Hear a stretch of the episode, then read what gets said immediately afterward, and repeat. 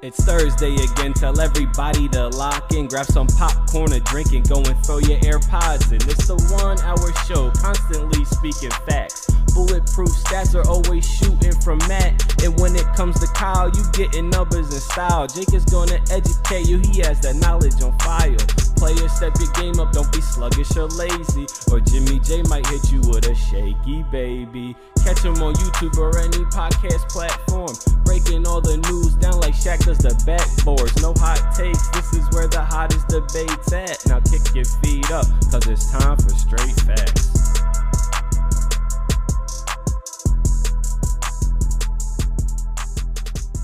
What is going on, y'all? Welcome back to Straight Facts, the sports show that educates and entertains, presented by the Up On Game Presents and iHeartRadio. I'm your host, Kyle Sirik, and you probably know the drill by now. When I'm hosting, that means our man Jimmy J is not here, unfortunately. But we got our other two guys, Jake Galley and Stat Matt Robinson. And fellas, we're coming off of a fun, I would say fun weekend. So a couple blowouts, but overall, first week of NFL playoffs was successful. And now I'm really looking at eight teams that are just all possible Super Bowl contenders. I mean, that's the simplest way I could put it. But before we get into that, how are we feeling? I know Jake's a little under the weather. Well, what's going on? Uh, I finally caught COVID, and I say finally because like literally two to three times during out the, throughout the pandemic, uh, a signi- my significant other Sarah uh, or a family member or someone who is close to me has gotten uh COVID, and I have yet to test positive. This is the first time, and I'm definitely feeling the effects um, of the Omicron uh, variant. But uh, I think, but yeah, well, I mean, bad. I, I think everyone kind of has a story like that, or a story where just at this point, you know, you thought you had it like three or four times and you never did. But yeah, you look good though. You look in good spirits. Mm-hmm. We're happy you could get us on. Or not get on the podcast IR and be here with us. Of course, we couldn't be in studio though, but you know how we get it cracking when we're home anyway. Stat Matt, real quick, how are you feeling? I'm feeling good. Uh, simply with you, Jake. I had COVID back in the beginning, and definitely isn't fun. But glad like be vaccinated boosted, and it'll most likely pass it much easier than if you're not. Yep. All right. Well, you guys got the backstory on what's going on here in Straight Facts, and we got some stories heading in to this next round of the NFL playoffs. And like I said before, I think any team can really get it done. And we're going to start with a team that a lot of people knew would be a disruption. We're going to go by game time if you're following along. So the first game of the weekend is Cincinnati at Tennessee. And to me, this is a Joe Burrow heat check game. And the, the story going into this one is like Joe Burrow could really vault himself into like Josh Allen, Lamar Jackson territory in terms of NFL QB ones heading into this game. If you look back, he's thrown 13 touchdowns since his last interception. He's averaging 344 yards per game in that span with a 75% completion percentage, which is ridiculous, and an 131 basically passer rating. So my question is, of course, Tennessee is the number one seed. So can they put a stop to this run, or are we going to see Joe Burrow just as keep ascending as these playoffs go forward? I think we're going to see Joe Burrow light the Tennessee defense up. Here we like go. Bad. I don't know if I don't. I'm not saying that I definitely think since he's going to win the game but I am super confident that Joe Burrow is going to be able to take advantage of the uh, defensive backfield of Tennessee. 30th um, in pass attempts against teams love throwing against Tennessee, and 25th most yards allowed. So there's going to be ample opportunity for Ja'Marr Chase, uh, Joe Burrow, Joe Mixon, that entire offense to get going. And I think that that that type of game, you would say, leans more towards Cincinnati than it does like a run oriented team like Tennessee. Sure. I also think that Tennessee has been great at controlling the pace of games, though. You look at them, they're top five in time of possession when they're on the field on offense. Of course, they are a run dominant team, but that makes sense. But they move they move the ball running the ball. You still got to stay on the field. And when it comes to defense, they get guys off the field quick. So do you think that plays into the Bengals scheme though? Because they're a quick hit offense as well. Do you think they're gonna? I mean, obviously you do. Maybe I'll ask Matt. Do you see it this way that the Bengals are going to just put up points against this Tennessee defense and it's going to come to the other side of the ball? I think it's going to be kind of like a mid-scoring game. I don't think it's going to be like high scoring. I think it's going to be both teams getting the twenties. Because Tennessee is just such a strange team, especially a strange one seed. They're the worst one seed in the history of the DVOA stat um, with a negative two DVOA. Um, wow. but they seem to like play really well against good opponents and just play poor against bad opponents. Their losses this year were other than the Cardinals, they lost to the Jets, they lost to the Texans, uh, and they lost to the uh, Steelers. Actually, isn't that bad of a loss looking back, uh, but they they've looked and they they with the one seat on the line, they almost choked to Davis Mills, um, but uh, they were able to pull through at the end. They're just kind of just there, and they just kind of found a way to win twelve games. They're like a ten and seven. They're like a t- ten and seven team that accidentally went twelve and five. And okay. uh, I know they blew out the Chiefs earlier in the year, but I think that's just a that's kind of like a where everything changed for the Chiefs for the better after that game. So uh, I don't really put that much stock into like their defense holding Mahomes to three to think they'll do the same with Burrow. I, I just think these are both. This is like a wild card round game that happens to be in the division round. Both game, both teams are pretty good, but I don't see it either as like a Super Bowl contender. And I think it's going to make for an exciting game. I definitely want to see how Burrow does again because the Bengals offense got a little scared. It seemed at the end of the Raiders game that almost cost them. They can't do that again against Tennessee.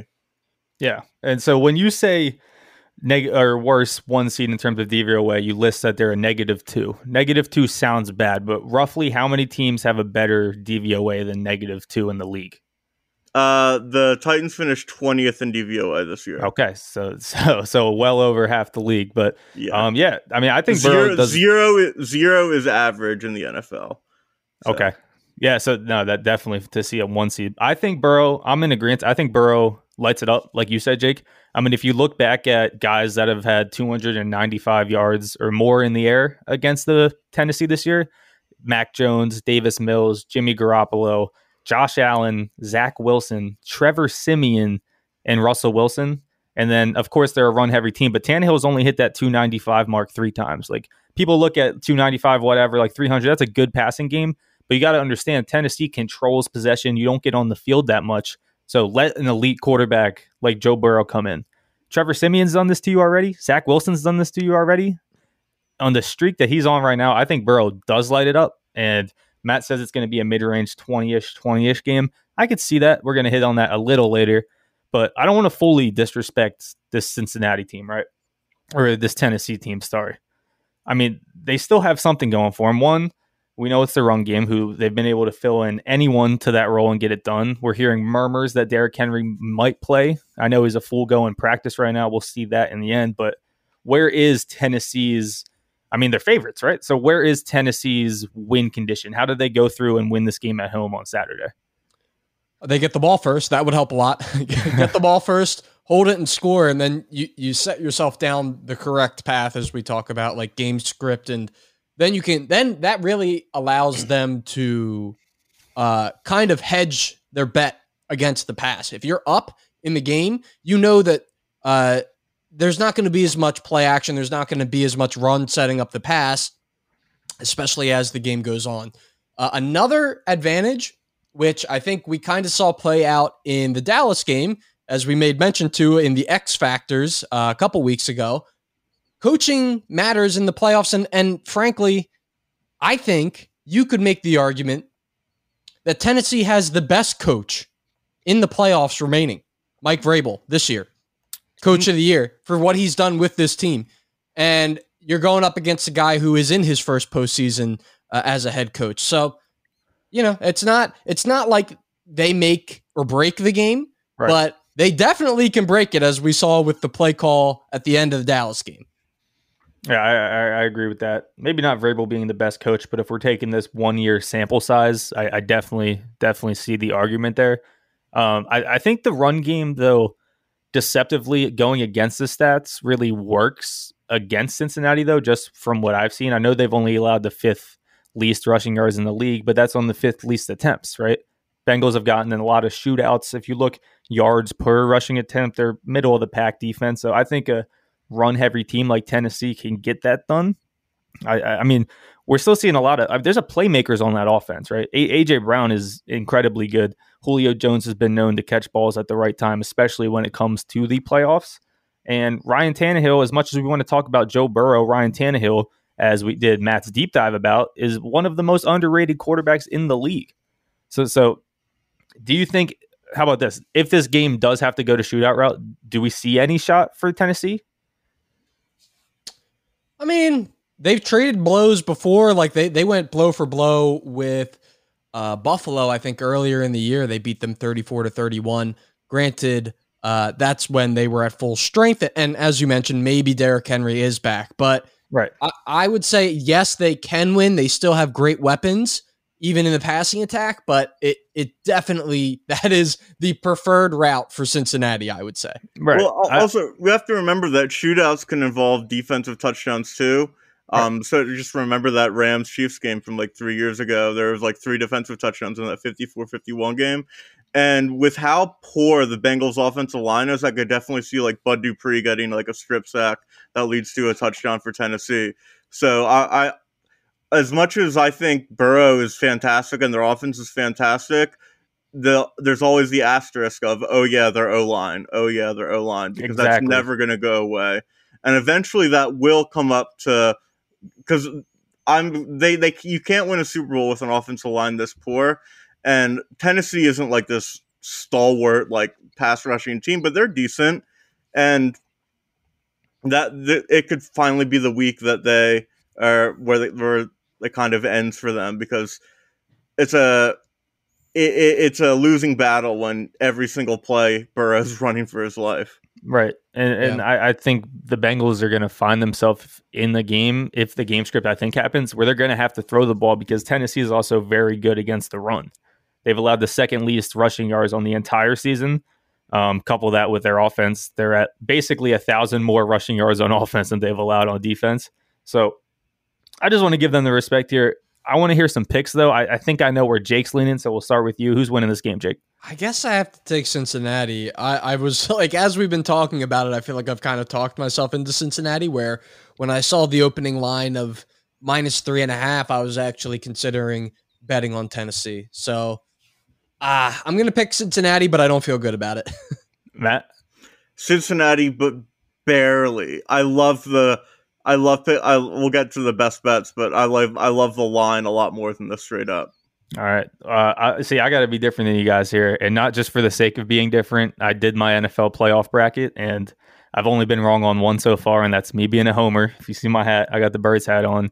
And in the second round, I did have Tennessee beating the Bengals, and I truly believe it's going to happen. I mean, we talk about them being the most disrespected one seed, uh, maybe being the most undeserving one seed, but Bengals still have the problem that, that I've seen all season. It's the O line. I still think they're a little too young. And I think now that they're getting a solid defense, a team that's given up less than three or three or less points in two of their last five games, I don't think it stops Joe Burrow. But I think to a sense, it makes this game very competitive. And I'm going to take the team that's done it before. Been to the AFC Championship two two years ago, right? I mean, I, I like Titans here maybe not the spread. I, I, do agree with you, Matt, that that three and a half, especially getting that half point kicker. But I got to go Tennessee. But we'll we'll move forward to the Saturday night game, and that's the 49ers at the Packers. We talked about one team being a disruptor in the playoffs. That's Cincinnati, and I think people were looking at the other team that could do it, who's already done it, and that's the San Francisco 49ers. And so we can just get right into it. I, I think the narrative going into this one was is that wild card win against the Cowboys was was that a fluke? Because now they're going against a team who people think is the best team in the NFL. It wasn't a fluke. They're very good, but they really almost choked that game so horribly. And they got lucky that they were against a team that choked it just a little more. The the the cowardice of Shanahan on not going for those fourth and ones when they were running on Dallas all game long uh, Jimmy G missing a wide open Brandon Aiyuk and then throwing a horrible pick. This team is just it's it's not a team that can survive. You can't survive those mistakes when you're playing Green Bay and Aaron Rodgers. You can survive it when you're playing a perennial choker, but there was a point at the end of that Cowboys Niners game where you knew that whoever lost this game their fan base is just going to go like nuts on how they choked it. And the 49ers are just lucky that they're on the other side of the coin. They cannot, they weren't lucky to win, but it's a style, but they can't do that again and win on Saturday.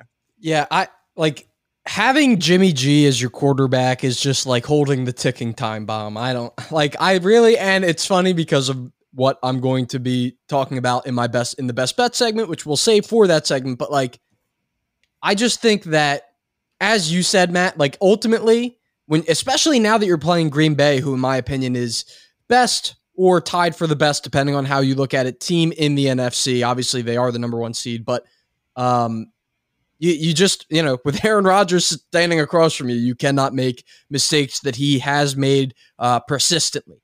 So that being said, I do, I don't think it was a fluke, and I do think they're going to give the Packers a tough game. Yeah, I, I mean, I definitely agree the game was not a fluke. Um, Jimmy Garoppolo, first of all, has been having a good season. I, I don't think he's an elite quarterback, but he might start to linger into my, you know, decent to good quarterback range because I truly did not have him close to that range going into this season, and I, I think he's getting it done. What, what I will say though, before we get to the Packers side of the game, is here's a take. Here's what he's what Jared Goff used to be. I yeah. I don't even know if he's that. Like I like Jared Goff led a team to the Super Bowl. So did I, Jimmy G. I guess he did. I guess he did. It's, yeah, he did. But, like I don't know. No, I actually think he's slightly better than that. I mean, like both four passes in the NFC title game. Yeah, he it, well, he was not the reason. Their run game and defense were the reason, right. but right, and, but that's gotten there before, and that's kind of what this team still is. And now you add an extra playmaker in Deebo Samuel, and maybe a little less production from George Kittle. But the San Fran structurally is made the same way, right? And I just want to give one stat before we get to the Packers side that I found very interesting um, and really could could play out in this game. We'll see what happens. But the 49ers are ranked first in the league in red zone efficiency in terms of touchdowns. They score touchdowns 67% of the time they get into the red zone, best in the league. Look on the flip side, Packers defense in the red zone. They're 30th in red zone defense, and they allow it 67% of the time a touchdown. So I, I think I'm I'm not sure how much this plays. Uh, the Packers also have like some of the least attempts, red zone attempts for as a defense, but it's still over 40 times that this stat is. So I think the sample size is slightly large enough. But if the 49ers can move the ball down the field, right? If if they another team like Tennessee we just talked about who can control the pace of the game, now much harder against Aaron Rodgers, but can take a lot of time off in possessions the way they like to run the ball. If, if that becomes successful and they find themselves down there, and they know how to score and the defense doesn't necessarily know how to stop people in the red zone, we could see this game a lot tighter than people see, right? Yep, for sure. Oh, yeah, for sure. Though I we'll get to the best bets because I, I don't have it, but I understand your what you're talking about. DVOA actually really loves San Francisco. Uh, they have San Francisco as the sixth best team in the um, in the league. They have Green Bay actually ninth. Um, they really like the fact that how they've played. It's especially in weighted DVOA, which uh, basically takes a, a, in account like the most recent games you've played, they're they're up to fourth. So they're really coming on strong. I, I it just comes down to me. You can't. I don't trust Jimmy G in a road playoff game at Lambeau. Fair, fair. Yeah, and uh, to that point, Kyle, that you made about the red zone efficiency, what that tells me is the Packers cannot afford. Granted, well, when can you ever afford this? But the Packers really can't afford to lose the turnover battle. If right. you allow San Fran to have more possessions than you, A, they're going to be able to uh, possess the ball and use that run game, burn clock, control the game. And then B, when they do get into the red zone, you're giving them ample opportunity to punch it in. So uh, we'll see. I, I, I think the Packers are going to win, but I I'm with DVOA, man. I really like the Niners in this one. Yeah. And I also uh, think that Deebo Samuel, um, no one's really been able. The way they use him is insane. Now they have Eli Mitchell still getting 20 touches a game, and Deebo still having an immense impact on the game and not even being forced the ball anymore, which I think is huge. And we haven't really seen him get stopped. We saw that little transition period in their offense where he went from a pure receiver to working into the run game, getting a little less touches. But I'm not sure the Packers can stop him either. I, I, I mean, he's been a just I guess, icon of efficiency right now in the league for this offense. And I, I, don't really think that stops. But we can get to the Packers side. And is is it finally time? Is is this the coronation of the Matt LaFleur Packers? Because I know they've been here before, right? And it's normally actually been the NFC Championship, the next round, when when the stuff starts to fall apart for the Packers. But they're coming in as good as you can come in. They're 7 and 0 when Davante Adams gets 100 or more yards. Aaron Rodgers has 20 touchdowns and zero interceptions in the last seven games. And he's not official, but Jaire Alexander, arguably the best player on that defense, is expected to return on Saturday's game. So this team's coming in healthy. They're coming in on a roll we haven't seen really any other team be on this course of the season. I know they lost to the Lions in their last week when they didn't play anyone the last three quarters. We don't have to look at that. Is this the Packers time to go? Like like we talk about the 49ers having a shot, but I think we're still all leaning Packers. Why is that? Like how good is this team? Well, they are obviously the number one record, but what has really stuck out to me uh, this entire year about Green Bay and something that I think is really underrated about their team uh, is a their defense, and then specifically about their defense, where they funnel the ball to. Uh, I don't have the stat up in front of me, but I know their average depth of target is one of the shortest in the league, uh, and that allows all their guys to rush to the ball. They're going to have that bolstered with Jaire Alexander coming back. So, um, and then obviously on the other side, you have Aaron Rodgers, which is great. But yeah, uh, an- another let, let me see if I can find the average depth of target. While you are you talking about depth of target for San Francisco? Is it? Are, no, it's a Jimmy G actually has the highest uh, yards per completion in the NFL. I, no, I was saying I thought that I read the Green Bay defense has one of the shortest average depth okay. of targets in the league. I'm trying to find it, so maybe maybe I made that up. very I, possible. I, I, know that uh, basically it's a very the, specific stat to make up. Yeah, yeah Jimmy G, they go deep with Jimmy G a lot, so Deebo right. and everything. So so uh, that'll be a clash of mm-hmm. styles mm-hmm. at least right there. Um, but I, I just this is this seems like the year that Aaron Rodgers volts himself back into as we as we talked about. If he's able to like take down Brady in this next round, and uh, you know who knows, there, there's a lot of game left to be played between now and then. But um, I don't know. He's, this he's not the year. MVP yet, but he is the MVP because right. the same people who vote for All Pro vote for MVP, and he was named first team All Pro back to back on him. He's going back to back on him. I well, there was one year. The- there was one year when they got that wrong, where the All Pro and the MVP were two different. I think it was like Joe Montana or someone going way back. But uh, way you are right. Yeah, it was eighty-seven. Montana yeah. was first team All Pro. Elway was MVP. Correct. Yeah, but you know, you're right. That's pretty much MVP. What what I'll say about the Packers is, and this will be an interesting clash of style. Talking about how good San Francisco is, they've scored thirty points in six of the last seven games. They have the most probably the most dominant offense in the league. I, I, think KC is in that conversation now. Just if you look at recent performance, um, how does San Fran stop them, and do they stop them? I, I really think that it's not about stopping Rodgers; it's just about containing him. So you need to. I think you can do a lot of sweep plays to um, a Deebo. You do a lot of runs. I think you just kind of keep the ball on the ground and uh, hope Bosa makes some noise because uh, the Packers O line's decent. It's not great. Um, Rodgers is known in his career to take a lot of sacks, but uh, 49ers this year, when uh, Nick Bosa doesn't have at least half a sack, they don't have a win. So mm. him getting pressure and him recovering from the concussion is absolutely crucial for them having a chance to win this game.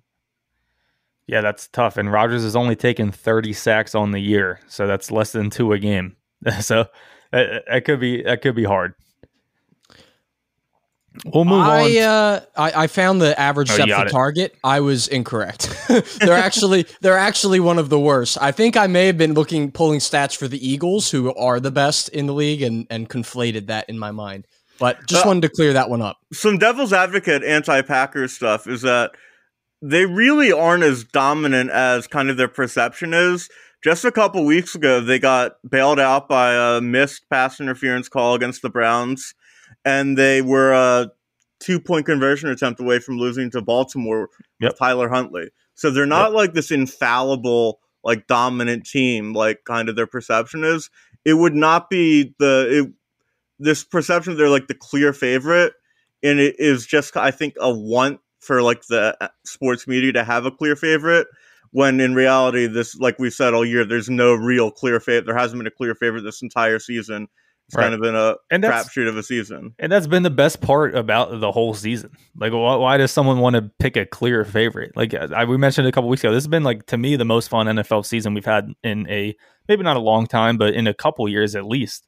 I mean, so I don't think you have to pick a clear favorite talking about picking though, is anyone picking against this quote unquote clear favorite? I got Packers. Matt, I got Packers. I can't pick All right. Jimmy G. I can't pick Jimmy G. All right, well, we'll see that play out on Saturday night. I, of course, have the Packers too, and I have the Packers winning the Super Bowl, which bit me in the butt last year. But you know, you got to go for it twice before you give up. We'll move on to Or don't kick a field goal when you're down eight at the three yard line. Yeah, uh, I'm, luckily I'm not a Packers fan. Yeah. That one would hurt. That, that just hurt my predictions. But we'll move forward to Sunday to the team that you know did beat the team I'm a fan of. That's the Buccaneers. That game's going to be three o'clock Eastern time on Sunday, and they got the Rams. And and this is really a you know powerhouse matchup. I mean, I mean, really both games on Sunday are, but we got to start with this one. Rams at Bucks. We see the Rams really dominate on Monday night. As bad as Kyler Murray looked, they weren't going to lose that game. And really the same thing for the Buccaneers, right? As bad as Jalen Hurts looked, they really weren't going to lose that game to the Eagles. So going into it, Matthew Stafford is is, is he going to take that leap? Is he going to change people's perception of him with a win, or we're seeing a Buccaneers showdown here? Buccaneers win. The Rams, I know they've won. They're like their record recently is really good, and they dominated Arizona. But people are forgetting how shaky Stafford was down the stretch. Like we Right. said in the preview before the game, uh, uh, James and uh, Matt V and I were basically like, this is a matchup between two teams that someone has to win because they're they kind of are lucky they're playing each other because they've been struggling. The Rams are another team that would have lost to the uh, Ravens, but a missed two point conversion. Uh, the Stafford was missing throws all over the place. They choked the chance to uh, win the division against uh, San Francisco, only to have their luck ha- go their way because Arizona also choked. Uh, the I really just don't trust this Rams team when they're facing the Tampa Bay Buccaneers, who, as James would have uh, started the segment as the defending Super Bowl champion, Tampa Bay Buccaneers. right. Um, and there's some like stats that favor the Rams. Rams are uh, fourth in DVOA to Tampa's three. Um, and Odell Beckham's looking like he's coming on, and I might be bitter about my prediction being wrong about that a little bit. But I'd rather the Rams win, but I really think the Bucks kind of win this cleanly. All right, I want to before you go, Jake. I want to push back on that just a little bit though, because I do agree with you, Matt. The Rams are coming in a little shaky. Matthew Stafford, we talked about it. Um, me and James talked about it. I think on the big board was coming in with basically his three worst performances on the year. Seven intercept statistically, seven interceptions in the last three games of the year. Really, you go back even further. The Rams limping through these games, but they still won five out of the last six games of the year, and the only loss was that last one, the San Fran in overtime. So I agree that you know Stafford doesn't look as good. Maybe the Rams don't look as good, but they were still winning football games.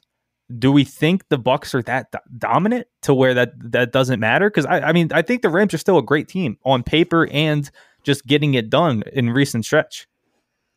Uh, ju- just for me, their wins didn't impress me. Yeah, um, sure. A, a, a mediocre Vikings team, uh, mediocre Seattle team, uh, an Arizona team that was falling up, beginning to fall apart. They blew out Jacksonville, which everyone does. Those are those wins down the stretch. Right. Um, so, and then before that, they lost uh, Tennessee, San Fran, and Green Bay in a row. Um, their most impressive win, obviously, is them bl- blowing out Tampa. I know it was a 10 point game, but it was a blowout. But that was, again, very beginning of the season. September game. Yeah. And if you actually look at the history of Sean McVay quarterbacks, so that's Goff and now um, Stafford, is that they peak around week eight and then they teeter out the rest of the season. And Stafford, I think, is just another example of that, where they're never bad except like the end of Goff, but like they're always just like not quite there. And Tampa's defense is very good. And I, I just think that they're just they're just they're clearly the favorite to me. They have a better quarterback. They I trust their defense more. I trust their coach more. I trust everything that the Rams do, other than like wide receiver depth. I trust. Um, I I, I like Tampa more. Bay a little bit Let more. Let me so let me I cut think in it's here. just like a a. It's an A minus team versus a B team that are all good in the same qualities. Let me ask you, Matt. talking about things that we trust. Do you trust uh, a man with an injured back to stop arguably the best defensive, one of the best defensive linemen of all time in Aaron Donald, that being Ryan Jensen, injured back. You have Tristan Wirfs on the right side, working through what looked to be, I think, a knee or ankle injury going I up think it was ankle. Yep. they'll put Von Miller over him. Uh, I think that that like, and we saw like we I know we all watched that Eagles game. Unfortunately, Sadly. uh, the only time the Eagles really had any success on defense was when they were getting after Brady with their front four. And that that's a formula that holds true no matter who the Buccaneers play. And I think the Rams are going to have a really good chance at doing that. Another thing that we saw with the Rams and why I like them going into this game is that they now have a bit of an explosive running game back with Cam Akers. And I do mean explosive. Like the dude runs angry, hard, uh, and he, he had 95 yards in the game. I think that while they won't rely on the run game against Right. Tampa Bay, being able to go to it and, and getting chunk plays from it is a huge plus, uh, especially when you're Matt Stafford and you can now work off play action with some actual credibility. Uh, I it's really tough for me to pick pick against Tampa Bay. Um, I was talking with Kyle before the show. The fact that I have a Rams Super Bowl ticket, a fifteen to one Super Bowl ticket uh, on the Rams that I'm riding, is also factoring into my decision a little One bit One thing about Jake is he's always going to ride his bets before his heart. before my brain. Yeah, yeah. Um, I don't know. I, His it's gut, yeah. definitely it's definitely going to be a fun matchup. But this is the type game that that Brady usually takes care of. How crazy is it too that Cam Akers came back from a torn Achilles in six months? Yeah, it's freaky. That's Adrian Peterson stuff. Only Yeah. other person I've seen do something like that. That I mean, duh. and then he comes back and looks great. For, he had that what four, 40 yard catch. He was running the ball well in the first half, and then kind of second half He- was whatever. But And he could have had if Matt Stafford Matt Stafford missed him by like half a yard behind him. He had a wheel route that was going to be a touchdown that Stafford just missed. Right. So and with Sony Michel back there too, we, like we've seen this one man backfield all year. First Henderson, and then him and Michel kinda, but then he got hurt and pretty much been Michel since. Now you have two weapons back there because I like Sony Michel too.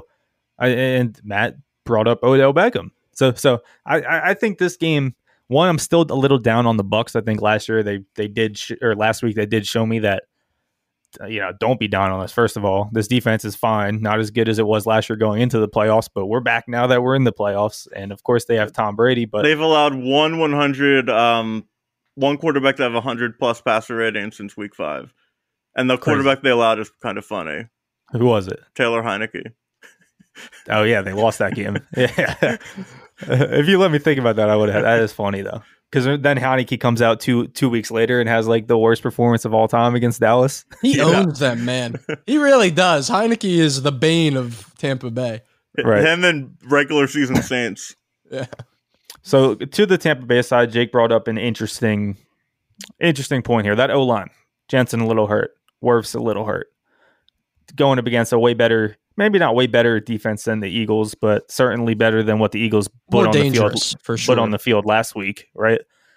Are are we like thinking the Rams are stopping this offense like good or eh, like well or like are we getting stops out of the Rams D here and this is going to be the Rams game to win or are we just having it Brady's just going to do the Brady stuff? I I think that the Ram maybe I'm overrating the Rams defense just because of the names on it. Yeah. But They, they've underperformed certainly. I really do think like I could see like if you were to tell me like hey I saw the future Mike Evans gets shut down and the D line of the Rams dominates like that is very plausible to happen. And then Yeah. if that does happen you're left with relying on Rob Gronkowski and uh, your run game, which you know I, I don't think that's what they want to do. I think Well, they'd like to, should be coming back, so right, Yeah, and that, that could change things. it could. He's he's definitely better than what they have. And honestly, it's not like you can ever shut down. It's not like Brady's going to stare down Mike Evans. Mike No. Evans might get shut down, and they could still score thirty points.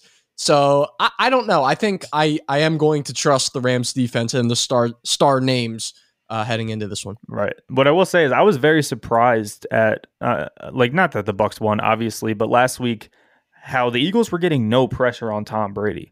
And and I know Brady gets the ball out quick, But They got the way it they- once they went down seventeen nothing. We started to get some pressure, but it was too little. you're too down late seventeen point. nothing. I mean, you're down seventeen nothing, and you injured two guys. But Right. but just why. just in general though, that like a good D line, and I'm not worried that the Rams won't be able to do that. I'll I'll take Aaron Donald being able to do that in any game of his entire career. But everything else could break down around him, and if Brady has enough time to sit in that pocket like he did last week, the game could look a lot like last week.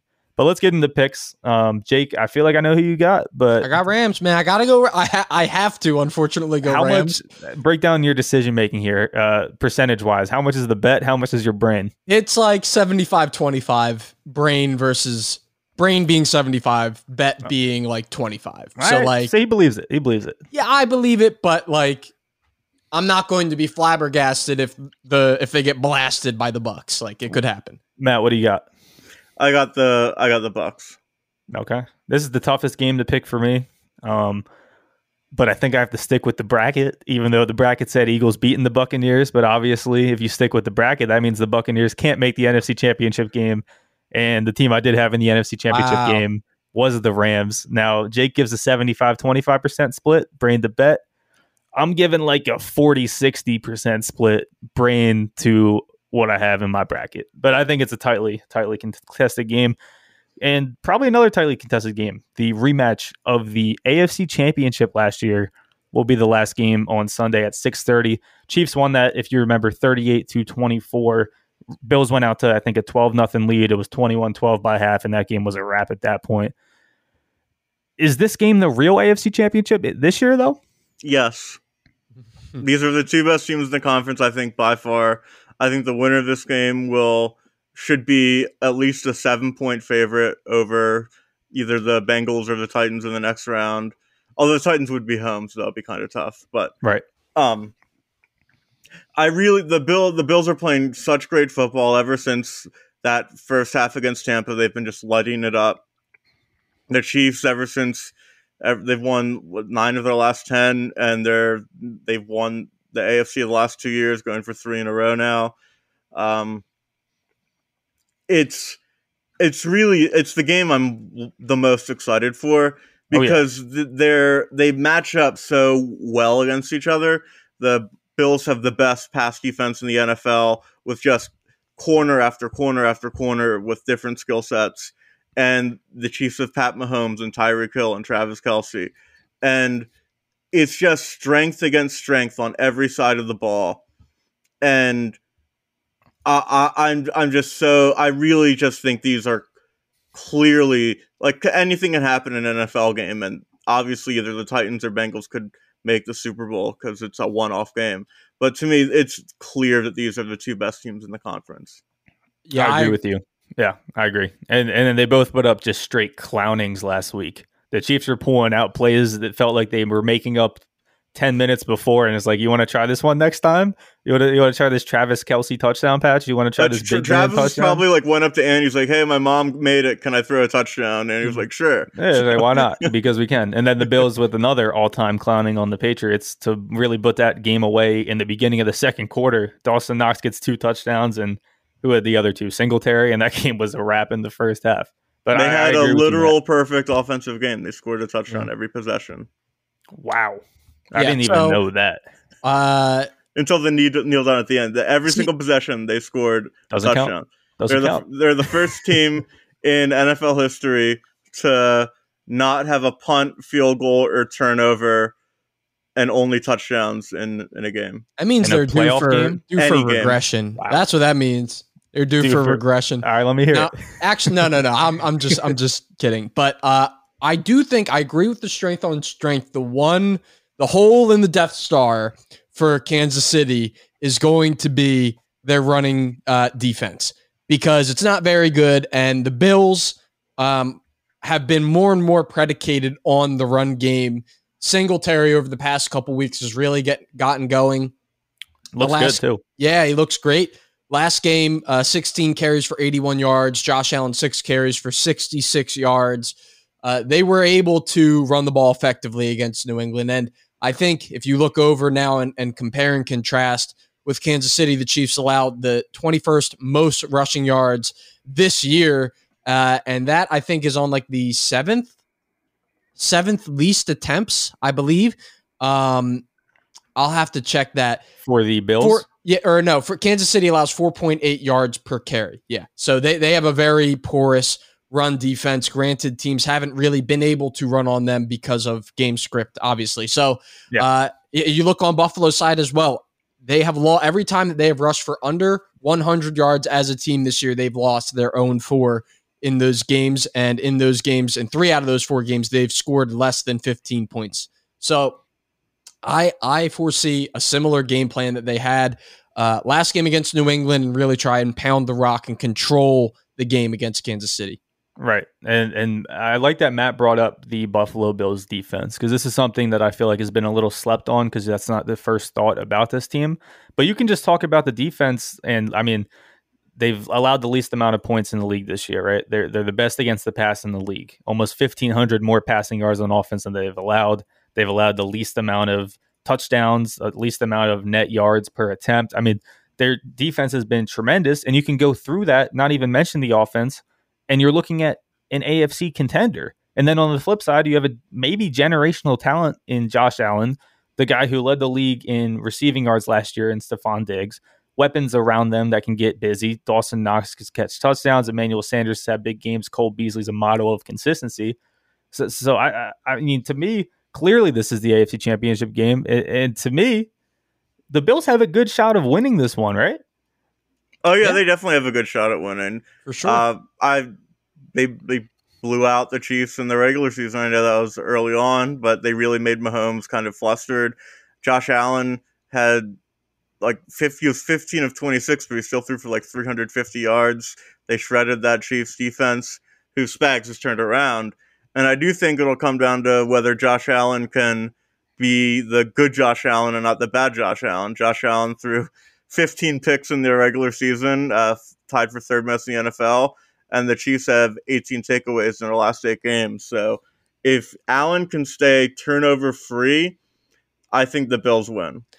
Wow. Yeah, I, I was gonna say, Matt, like the I think he's past this, but the chances of him throwing the ball backwards over his head are low, but never zero. Never zero with Josh Allen. We've seen it before. I think he's past it now.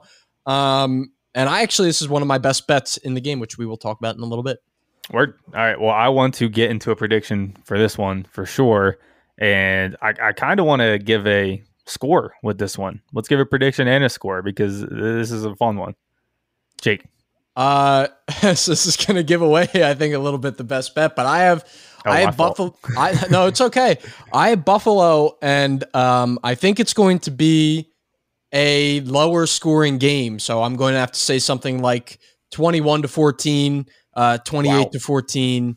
Yeah, I, I see this being a lower scoring game. Matt? I got Kansas City 27 to 24.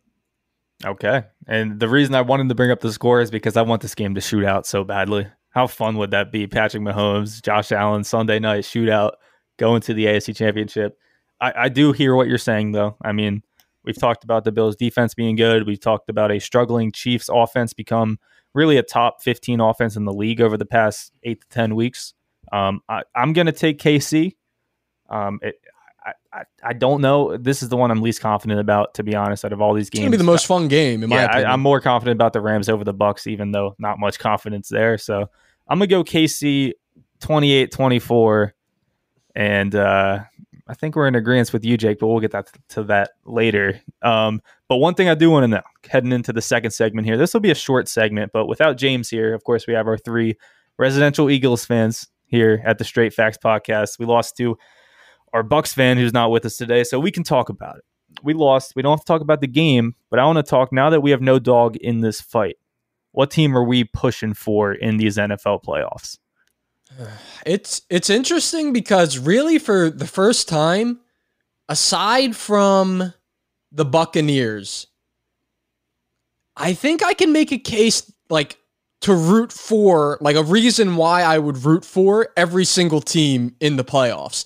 Um, not not because James is a Buccaneers fan, you can't root for them. like you're one of your best friends in the whole world, you can't a, root for them. Uh, well, okay. So I get no, like no, I can't. Like knowing what he's gonna do if they were to win another Super Bowl, the like the way he would be able to talk about his team, Tom Brady, all of that combined, I'm gonna have to cross off the Bucks. But I like like we said, it's going to like officially, if I had to go on the record for one team, it would be the Rams. Right. Uh low key also really would like to see Buffalo get a championship after the four falls of Buffalo. Um, would be it would be a good a good closure for them. I like it. Matt, who are you pulling for?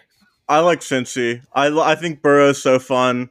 Um, I love Tee Higgins. Uh, and it's it, Cincinnati is an underrated suffering franchise. They haven't won a Super Bowl either. They've lost two to Buffalo's four. They actually played in a really exciting AFC title game in '88, and the it they're they're just. I really think they're just one of the more fun teams in the NFL in all aspects. So I, I think sin- basically the entire AFC, I'd be happy with winning. Right.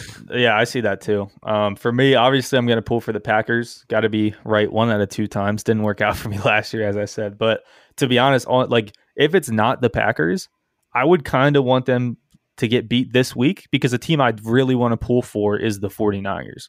I, I mean, I think they're a really fun team. I agree with you on Cincy and on Buffalo. Actually, if I had the power rank them, I think I might just talked about my top four, but the Packers in there.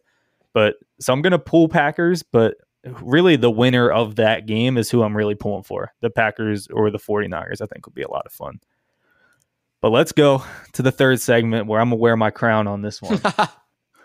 That's best bets. If you caught us, uh, we're doing it on the show this time. I think we're going to do that going forward. But us three are doing a best bet segment, very similar to what me and Matt did on Instagram last year. If you were following along, make our picks uh, against the spread, over under prop bets, whatever you want. Keep track of it, and we're going to have a winner at the end. And only one of us went three and zero in the wild card round, and that was me. That was that was me. I'm, I'm gonna hold this one because Matt beat me a lot last year, so I need to. He's I parading take- it around. I need to take these wins when I can get them. But uh, what I will say is I'm not as confident this week, but I am still confident in my pick. So we can get right into it. I'll go first. Um, my best bet was a tough one to choose because I really like all three of these bets equally. So if you're only choosing one, uh, choose which one you like here. If you're tailing me, don't choose just this one because I said the best. But I think my best is a Kelce anytime touchdown in this Kansas City Buffalo game. It's minus 110, so you're just getting basically flat odds. You give the book the juice. But if you look at it, he had two or he had one in the regular season matchup this year. He had two in the AFC Championship game against the Bills last year and two in their regular season matchup last year. So not only is that 5 and 3 games, but that's also one every game. I think minus 110 is good odds if you have to choose someone who's going to score a touchdown on KC. I think Kelce is the best bet. Uh, does it feel chalky? Maybe a little bit, but honestly, TD scores, people like to just take wild shots for good odds. And I think this is a good steady bet with uh, Travis Kelce anytime. It, it's crazy. His I was gonna say like oh like maybe it would make sense to bet um him to score two touchdowns if once you were reading off those stats. He's like plus 490 to score two touchdowns. He's the likeliest player. I'm not touching it at that odds, but I do like I think it's like a given um that he gets in in this one. So All right. I'm not going to say it's a given because no bet's a given, but I think he has great odds. And to give I'm trying to basically, I, dude, I can't have you go perfect 3 and 0 again. I got to go a little jinx here. and I to gotta- give, yeah, right. Well, to, to give basically no juice, just a minus 110 is a straight bet. I'll take a Kelce touchdown. My next bet's going to be Bengals Titans over. And I know we talked about how Tennessee likes to control the pace of the game, right? How this goes, that goes. But I, I- think there's a shot that this one shoots out. I think the Bengals are throwing the ball regardless. I think the number's 47. I think that number's pretty spot on. But I had a great read on the Rams Cardinals under last week, which is one of my winners. And I feel the same type of thing going into this one with the over 47 in that game. And then the last one for me is going to be Packers team total over, and that's 26 and a half. This team has scored 30 points basically every other game this season. Um, I, I do respect San Fran's D, but honestly, I don't think they're going to stop them too much. Aaron Rodgers coming in fresh to the playoffs, coming in just grind mode. I mean, I mean, they're here to win a championship, and I think a convincing win in their first one will do it. And I kind of see the game script playing that way. So over team total 26 and a half. And those are mine. And we'll go to who came in second place last week.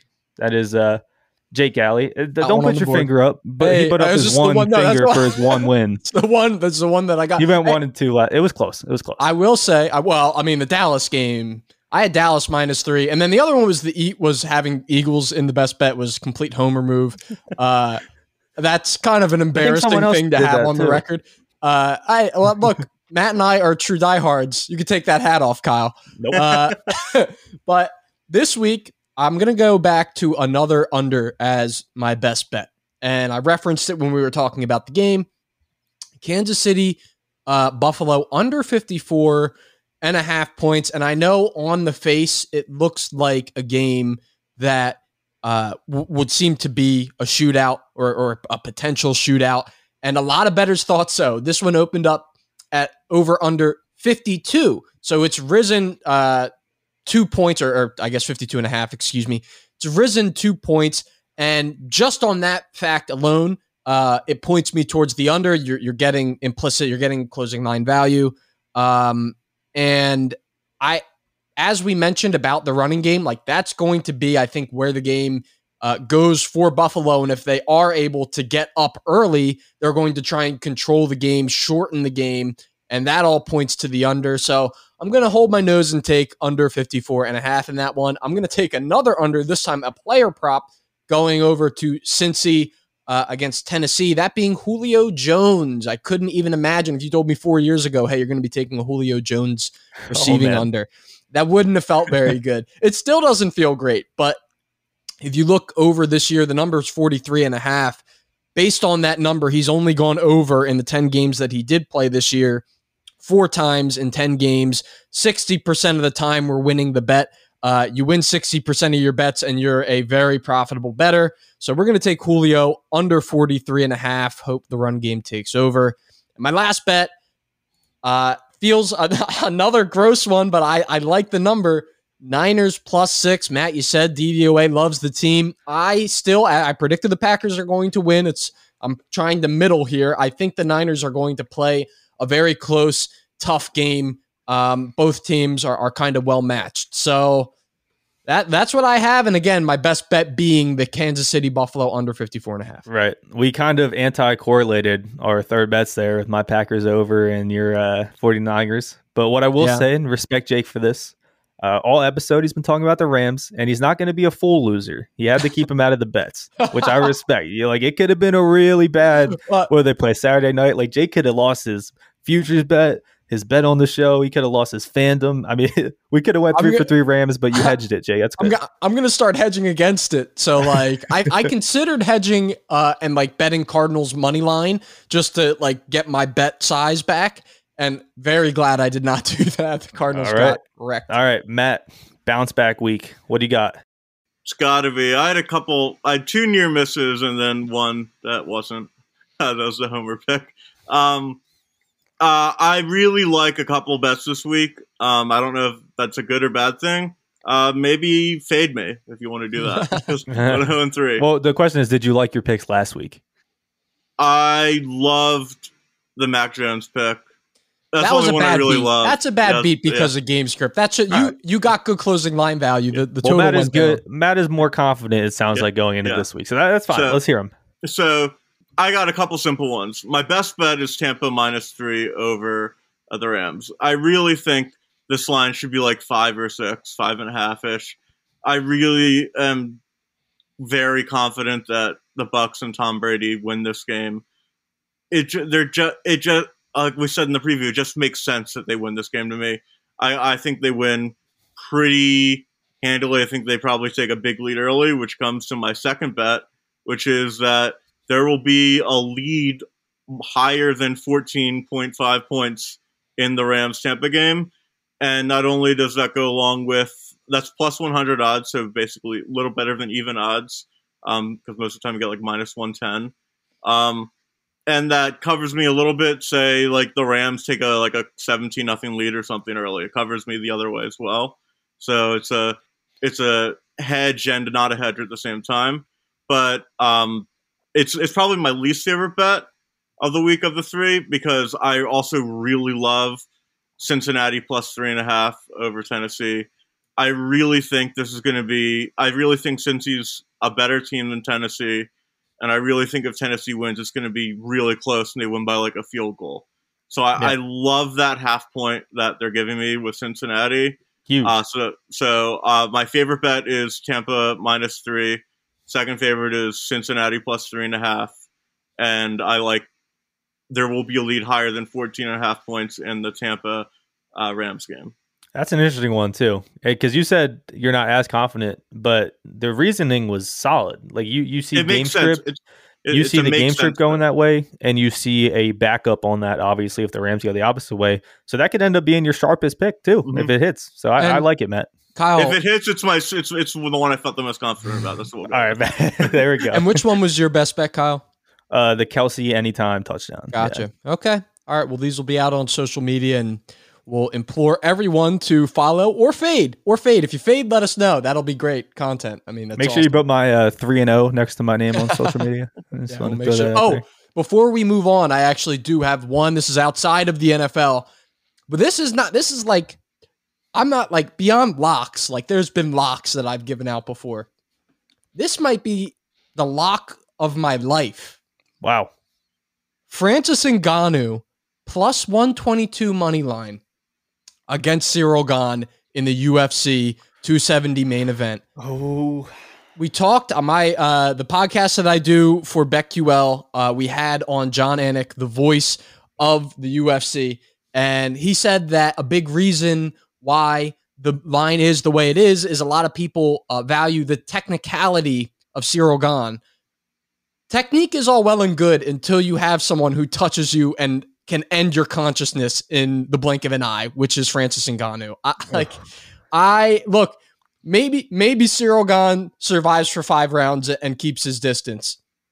I, I'm gonna take Francis Ngannou plus money against pretty much any human on earth anytime you give it to me. So what's the uh, what's the saying? Everyone thinks they can fight until they get punched in the mouth. everyone's got a plan until you get punched in the face. Mike Tyson. Yeah. And and of course, Cyril Grayson can fight. We know that, but you make a good point with Ngannou. So Yeah. didn't think we could be getting a UFC bet, but we appreciate that. Of course, that in there. talked about the podcast. I would have bring that up. He knows what he's talking about, guys. He knows what he's talking about, and hopefully, we know what we're talking about with our bets this week. But with that being said, that is it for this episode of Straight Facts presented by Up on Game and iHeartMedia. Shout out you guys. Shout out Jake Trooper. I mean, if you didn't tell us that you had COVID, I wouldn't even have known. I don't think the viewers would have known. You came on and you killed it. Matt, as always, appreciate that. And for James Jackson at home, I am Kyle Sirik, and these have been the facts. Straight up.